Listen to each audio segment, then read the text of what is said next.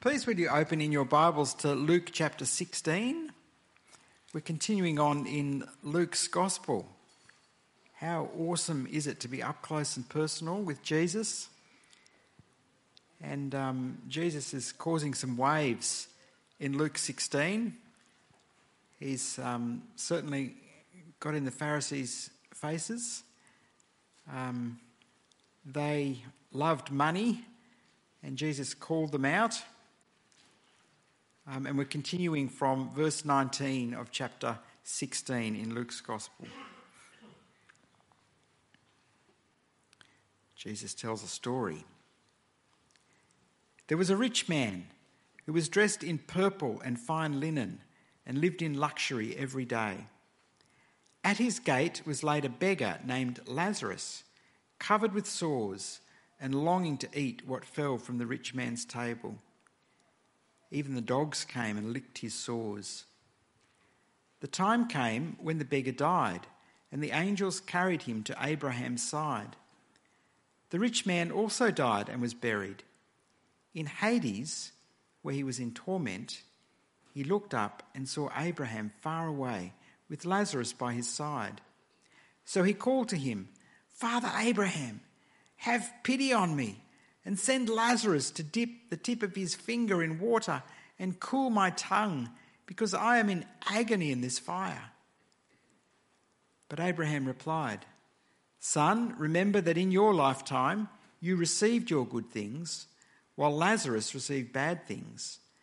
But now he is comforted here, and you are in agony.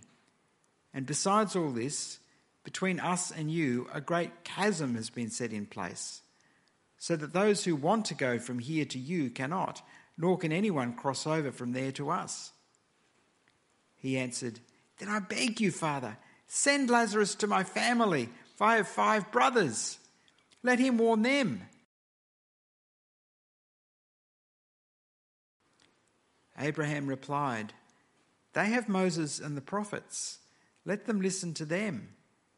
No, Father Abraham, he said. But if someone from the dead goes to them, they will repent.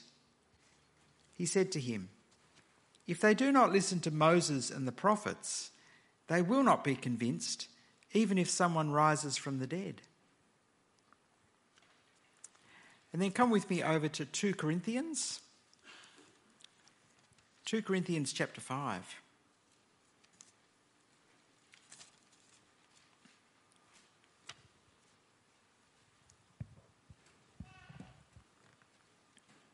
Here, the Apostle Paul is talking about eternity um, and his mission as uh, someone who's proclaiming Christ. Verse 16 So from now on, we regard no one from a worldly point of view. Though we once regarded Christ in this way, we do so no longer. Therefore, if anyone is in Christ, the new creation has come the old has gone, the new is here. All this is from God, who reconciled us to himself through Christ and gave us the ministry of reconciliation. That God was reconciling the world to himself in Christ, not counting people's sins against them. And he has committed to us the message of reconciliation. We are therefore Christ's ambassadors as God is making his appeal through us. We implore you on Christ's behalf be reconciled to God. God made him who had no sin to be sin for us, so that in him we might become the righteousness of God.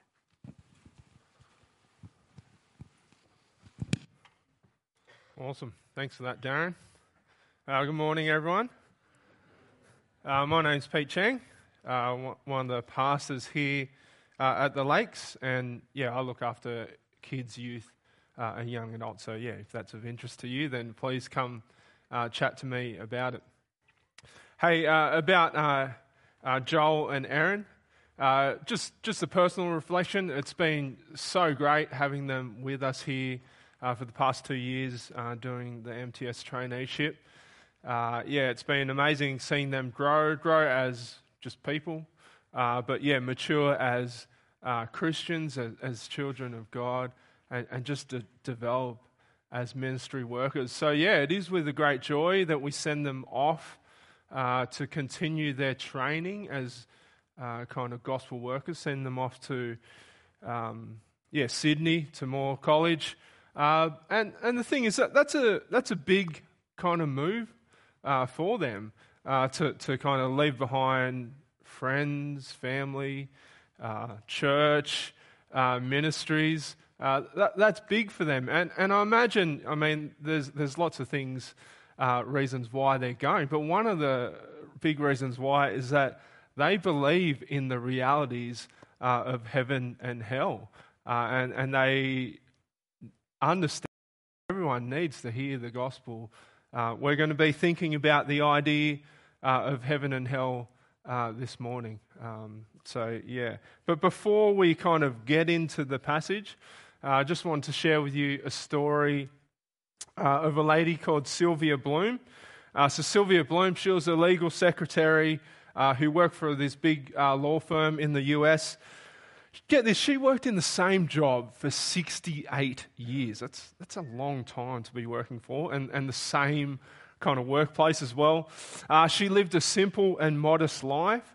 Uh, so, so, she was a child of the Depression, and so she knew what it was uh, what life was like to go without. Um, she was so uh, frugal that uh, a story emerged about her that on the, the day of 9 11, uh, so w- when the um, planes flew into the um, World Towers, uh, rather than forking out money on a taxi to, to kind of head back home when, when the whole city was in a state of panic. Uh, she chose instead to, to catch a bus, you know, same as she'd always uh, done, uh, trying to patiently wait for the bus to take her home. Because she thought that catching a cab at that point would have been splurging. And, and so that's Sylvia Bloom. And so it was a massive shock to everyone when she passed away at the age of 96. Uh, and it was time to break up her estate, that over her lifetime, she had accumulated $12 million uh, in wealth. So, friends and family just couldn't understand how this person who lived so simply could have had so much cash up their sleeve. So, apparently, she got um, her well just simply by following the kind of share purchases that her boss instructed her to do. You know, she figured, you know, if it was good enough for her bosses, who you know are pretty successful to do to buy, um, then it must be a kind of good thing. So she invested the small amounts of money that she had in those same shares in those same companies, and over the time, those small investments uh, totaled up to twelve million dollars. So she was absolutely loaded but no one else had a clue. You know, she could have lived anywhere that she wanted, but she chose to rent this small apartment and catch the bus to work every day, even on 9 11. She retired at the age of 96, so just a few months before her death. You know, she could have retired way earlier than that, kicked up her feet, and just sport herself with a, a few luxuries. But no, she kept working even though she had more than enough money. You know, she appreciated the simple things in life. She experienced what it was like to have nothing. And so the simple life that she built up for herself was more than enough. Now, some people might look at her story, her life, and, and consider her someone who's a bit tight or stingy. But she was far from that you know, she, in her will, she left a little bit of money uh, to family and friends, but the majority of her $12 million she left to a charity that seeks to help disadvantaged people head off to college. See, she was greatly aware of those who were less fortunate than her, and she wanted everyone to have a fair go at life. I mean, what, what an amazing woman Sylvia Bloom was. We, we kind of hear that story and, and we're inspired by it. But her story, it, it sits in such stark contrast um, to the rich man that we met uh, in Luke chapter 16. there, the rich man, he's anything but a Sylvia Bloom. But today, as we look at God's word, there's three things that we're going to do. First, we're going to focus in on this parable that was just read, uh, the parable that Jesus tells of the rich man and Lazarus. We're going to unpack it a little and, and just try and understand it a bit more for ourselves. Next, we're going to uh, consider the topic of hell and judgment uh, because this passage does speak into those ideas. And then finally, we're just going to make some brief observations of what this all might mean for us and our lives. So, firstly, let's dig into the parable itself.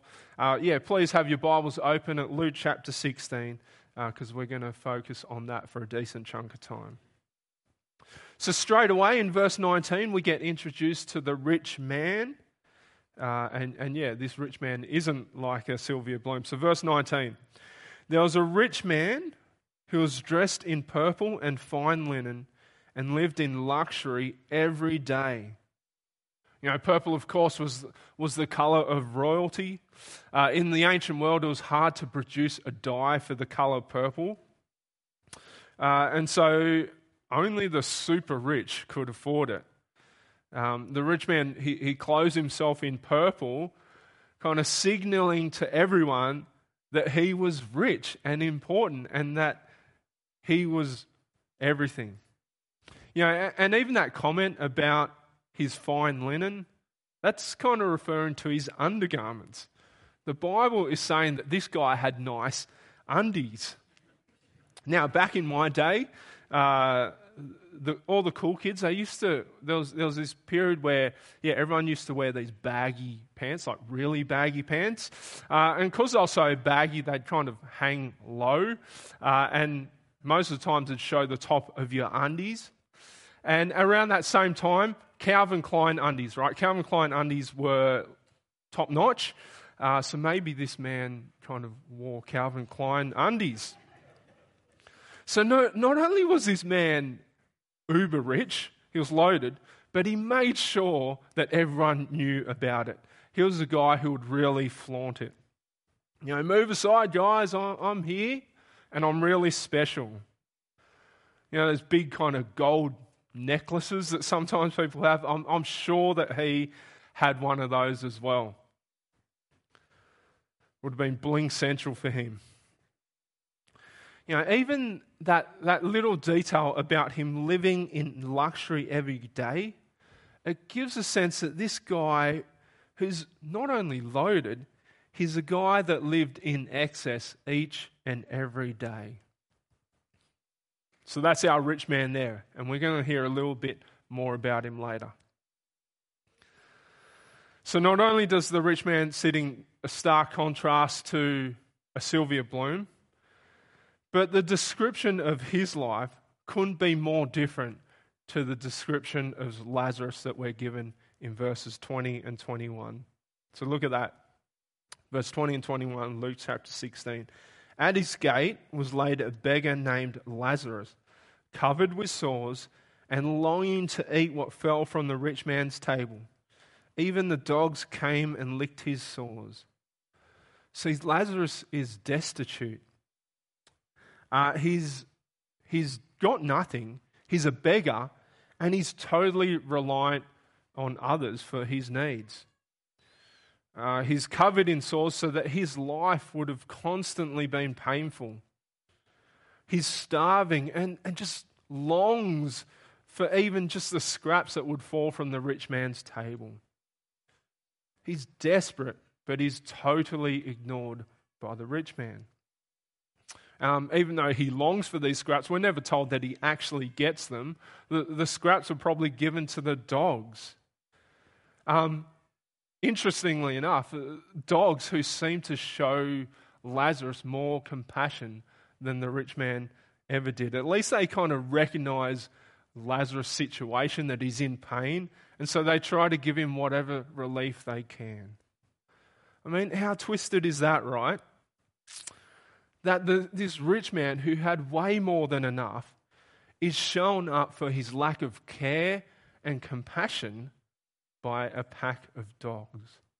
Such contrasting fortunes. The, the rich man who lived in excess to the point of being wasteful, it seems, versus Lazarus, who had nothing, absolutely nothing.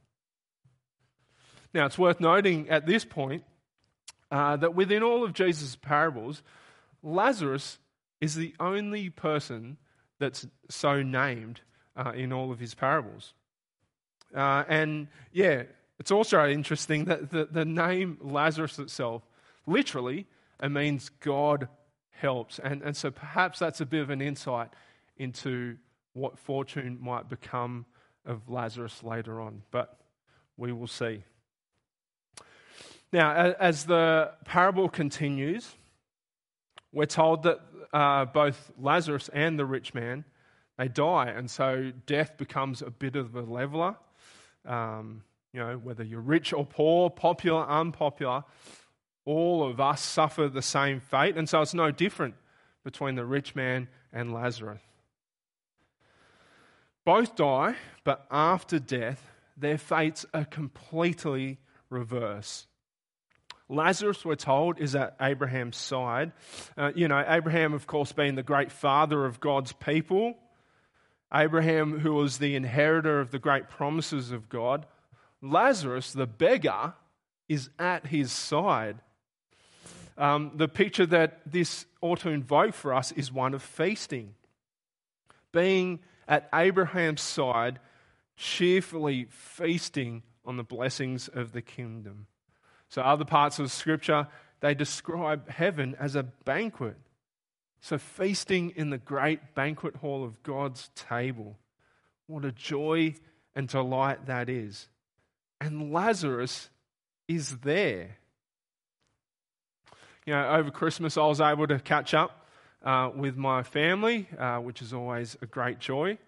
Now, if it wasn't kind of obvious to everyone, uh, i have got Chinese heritage. Uh, and something that Chinese love to do is eat. Um, and not just eat, but to feast, right? So this isn't an actual photo of Christmas dinner, but you know, it's pretty close. Um, Chinese always over cater. And so we had this amazing food for days.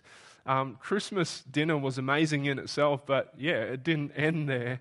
Um, there was leftover upon leftover upon leftover. You know, that's a picture of heaven feasting, blessing, joy, and all of those things in abundance. And that is where Lazarus is. I mean, what a contrast, right? On earth, he had to beg for everything. In, he- in heaven, he's got everything, and he's got everything in abundance. Now, what of the rich man? Picked up verse 22. The rich man also died and was buried in Hades, where he was in torment. He looked up and saw Abraham far away with Lazarus by his side. See, the rich man who had everything is now in torment. He's in agony. So much so that he wishes that Lazarus, the beggar that he had ignored all those years, that Lazarus might in some way provide some relief to him by kind of cooling the tip of his tongue with his finger. The man that had everything is now in pain and torment, desperate for even the smallest bit of relief from his terrible situation. But no relief would be forthcoming. Uh, verse 25 and 26 give us Abraham's response to the rich man's request for relief. Verse 25 But Abraham replied, Son, remember that in your lifetime you received your good things, while Lazarus received bad things. But now he is comforted here, and you are in agony. And besides all this, between us and you a great chasm has been set in place, so that those who want to go from here to you cannot, nor can anyone cross over from there to us. Uh, the rich man had his chance to consider others and to live for God. And that chance was when he lived on earth. Now that he had died and been cast into hell, it was all too late. A great chasm, a void, a barrier exists between heaven and hell so that No one can pass through from one to the other. Now, it's worth pointing out at this point that this story that Jesus tells, it is a parable. Um, Jesus uses the parable to describe eternal realities. So, what, what the parable is supposed to do is it's designed to paint a picture for us um, of what heaven and hell is supposed to look like. It's not necessarily describing heaven and hell as it actually is. So, will hell have this kind of window peering into heaven where people can kind of freely chat and converse with one another? I don't think so, because certainly from Jesus' other descriptions of hell, it doesn't give that sense. But what we can glean from this parable is that, firstly, heaven is going to be an amazing place, a great place of great feasting and blessing, whereas hell, on the other hand, is terrible. Uh, it's a constant torment. And the other thing is, both heaven and hell are permanent. You can't cross from one or the other. And so, this rich man, after seemingly being resigned to the fact that his own fate was sealed, the, the rich man then considers or remembers his family. He, he's got five brothers that are still alive. And he says, Send Lazarus to them so that they might avoid the same fate as me. To which Abraham replies, Nah, not going to happen. Well, actually, this is what he says. He says in verse 29 They have Moses and the prophets. Let them listen to them. To which the rich man responds again No, Father Abraham, he said. But if someone from the dead goes to them, they will repent. Uh, and once again, Abraham puts him in his place. If they do not listen to Moses and the prophets, they will not be convinced, even if someone rises from the dead. I mean, what arrogance from the rich man, right? Uh, supposing that he knows more about the things of God than Abraham himself. You know, we can be a bit like that at times, can't we? You know, God, if only you would do this thing for me right now, then for sure I, I would believe. I, I'd honor you. I'd live for you. God, if you could do this sign or miracle or special thing, then I'd be completely sold. I'd be convinced. God, if, if only, if only, if only. Is that not saying to God that we know better than Him? But God's message for us and for the rich man is that there is enough in the law and the prophets, in the Bible, where we might be able to come to know the riches of God's grace and kindness towards us.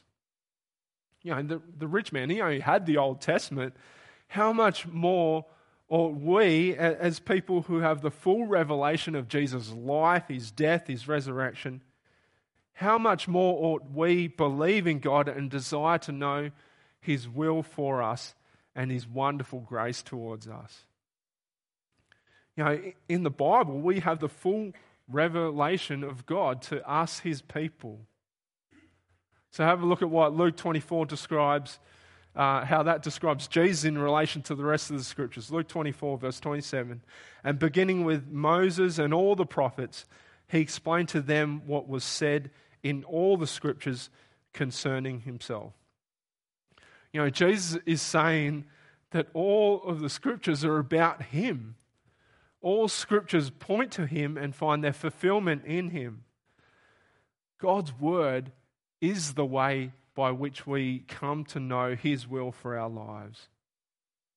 In God's word, we are given all that is needed for life and forgiveness and purpose. And it all centers on the man Jesus Christ. If we understand Christ, then we understand God's will for our lives. Now, it would be wrong of us to look at a passage like Luke 16 uh, and not think a little bit more into the topic of hell. You know, Jesus here is clearly wanting to warn others about the reality of hell. Um, in fact, he does that more so than any other character uh, in the Bible, which is often a surprise to many people. You know, you can chase these down in your own time if you like, but here's just a brief survey of what Jesus says about hell in other parts of the Bible. So, Matthew uh, chapter 25, uh, that's the parable of the sheep and the goats. Jesus says that at the end of time, everyone is going to be separated to, into either one or two groups. Uh, one group to everlasting life, and the other to everlasting punishment.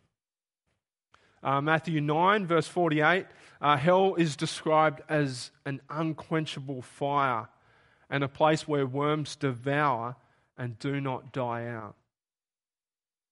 Matthew 13, uh, speaks about hell as a place where there's going to be gnashing of teeth in, in kind of utter anguish and regret. Uh, other times, like in Matthew 10, uh, hell, hell is likened to Gehenna. So, Gehenna was the rubbish dump outside of the walls of Jerusalem where maggots kind of just abounded. You know, throughout the Bible and, and from the words from the lips of Jesus himself, Hell is described in such horrific and devastating ways. You know, I've been a Christian for over 25 years now, and, I still reel and, and feel uncomfortable at the descriptions of hell given in the Bible. That kind of place of eternal judgment and torment. It's almost unfathomable. And for that reason, hell is a taboo. It's definitely a taboo in our society and our culture. But even within many churches, the topic of hell is either ignored or downplayed. You know, we, we know that hell is offensive, and so we shy away from any talk about it. Or because it is so horrible, then we choose to kind of block it out and ignore it, just hoping it would go away. But Jesus doesn't shy away from warning us about hell, no matter how bad and terrible it actually is. Um, he warns us because it's true and real, yes, but more than that, he warns us and everyone else because it's escapable. And that's fantastic news for you and I. You know, that 2 Corinthians 5 passage that was read out earlier, it speaks to that very fact. It speaks about God's desire to reconcile us to Himself. You know, we were out of a relationship with God. More precisely, we were in a bad relationship with God. We were His enemies, we'd rejected Him, we were facing judgment for our sins. You could say that we were doomed for hell. But God sought us out. He desired a right relationship with us. And He, and he achieves reconciliation with us through the death of His Son. So look at how verse 21 describes it. God made Him who had no sin to be sin for us so that in him we might become the righteousness of God. It is through Jesus and his death and his blood that we are made right with God.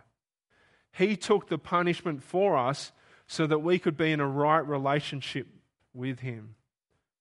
Jesus died so that we would escape the horrors of hell. And that is the wonderful message of the gospel of grace.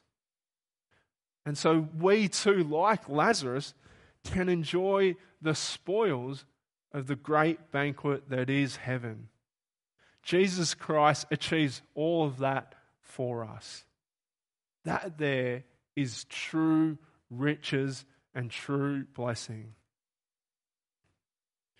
All right, I just want to finish now by providing uh, a few reflections for, for us and how this passage relates to our lives. So, firstly, to us who are Christians, uh, I've just got three things I want to share. So, number one, a warning. A warning. So, what is it that your assurance is in when it comes to the things of God? How are you using your wealth? What are the things that you're taking pride in? You know, sometimes things like status, wealth, family, our jobs, education, church association, sometimes those things blind us of the need for God's grace. See, the rich man, he had this assumption that he deserved a place in heaven. And he got a rude shock, didn't he? But it makes sense, doesn't it? You can't expect to ignore God your whole life and then somehow at the end expect to be greeted with open arms. You can't expect to only look out for number one uh, your whole life and then somehow be graced with God's mercy. All of us, whether rich or poor, need to recognize our poor spiritual state before God. You know, let us not take pride in any of the blessings of this life that God may give us, but let us fall at his feet in utter dependence. And let that position of dependence inform the way that we live out our whole lives. Um, and that includes our attitude too and, and what we do with our cash. All right, second, a challenge. Are we listening to God in His Word? So, the, rich, the reason why the rich man was in hell wasn't because he was rich. You know, we're told in the scriptures that Abraham was a guy that was well off himself. The reason why the rich man was in hell was because he did not listen to the law and the prophets. Instead of listening to God, he lived life as he saw fit. But God's words are the words of eternal life. You know, how could we possibly ignore that? You know, today is the perfect day to realign your life so that God's word is the central guiding principle. All right, thirdly, a comfort. Take comfort in the fact that heaven will be amazing, an eternal banquet in the presence of God. You know, God is on about reversal. Often in this life as Christians, we face ridicule and difficulties and challenge. But those things give way to blessing and riches when our Lord Jesus Christ returns in glory. So rejoice in salvation, rejoice in forgiveness, and long for that day when all things will be made right. Now, to those of us who are unsure, or those of us who are not yet believers, uh, just two things. First is to listen. Please, please, please take heed of Jesus' words here regarding the seriousness of what happens when we die. I plead with you not to delay listening to him because this is your chance. You know, Lazarus realized too late of his need to turn back to God. This very moment is your chance to find forgiveness and mercy and life. Don't blow this opportunity. I mean, the seriousness and the weightiness of what happens to us after death ought to drive us to consider our position before God right here, right now. And in a similar vein, can I implore you to turn to God? Turn to Jesus for forgiveness and life. He died for you so that you might escape hell. Turn to Him, trust in Him, believe in Him, and you will receive eternal life. But maybe you're not there just yet. I mean, what? I've, I've had your attention for, what, 30 minutes? Um, I, I don't presume to kind of convince you to put your faith in Jesus in that little amount of time. Uh, but yeah, maybe it has piqued an interest in Jesus for you. If that's the case, then come along to our life series. Uh, life starts up at the end of January, uh, continues for five weeks, I'm pretty sure. Um, and over those five weeks, you're going to have the opportunity to explore life with Jesus. Come and explore for yourself Jesus' claims uh, about himself. Uh, come and ask as many questions as you like, or just sit and listen along. And after those five weeks of life, then you'll be in a much, much better position to evaluate Jesus' claims on your life and where you sit with the whole thing. It really is a great series, and it would be a fantastic thing for you to get along to. Let's pray. Uh, Heavenly Father, we thank you for your warning to us today about the eternal realities of the afterlife. Father, thanks that Jesus has borne our sins for us on the cross. Father, thank you that you love us and desire reconciliation with us. We are eternally grateful for Jesus' sacrifice. Uh, help us to honor you with our whole lives. Enable us to keep listening to you and seeking your guidance on all areas of our lives. And we pray these things through our Saviour Jesus. Amen.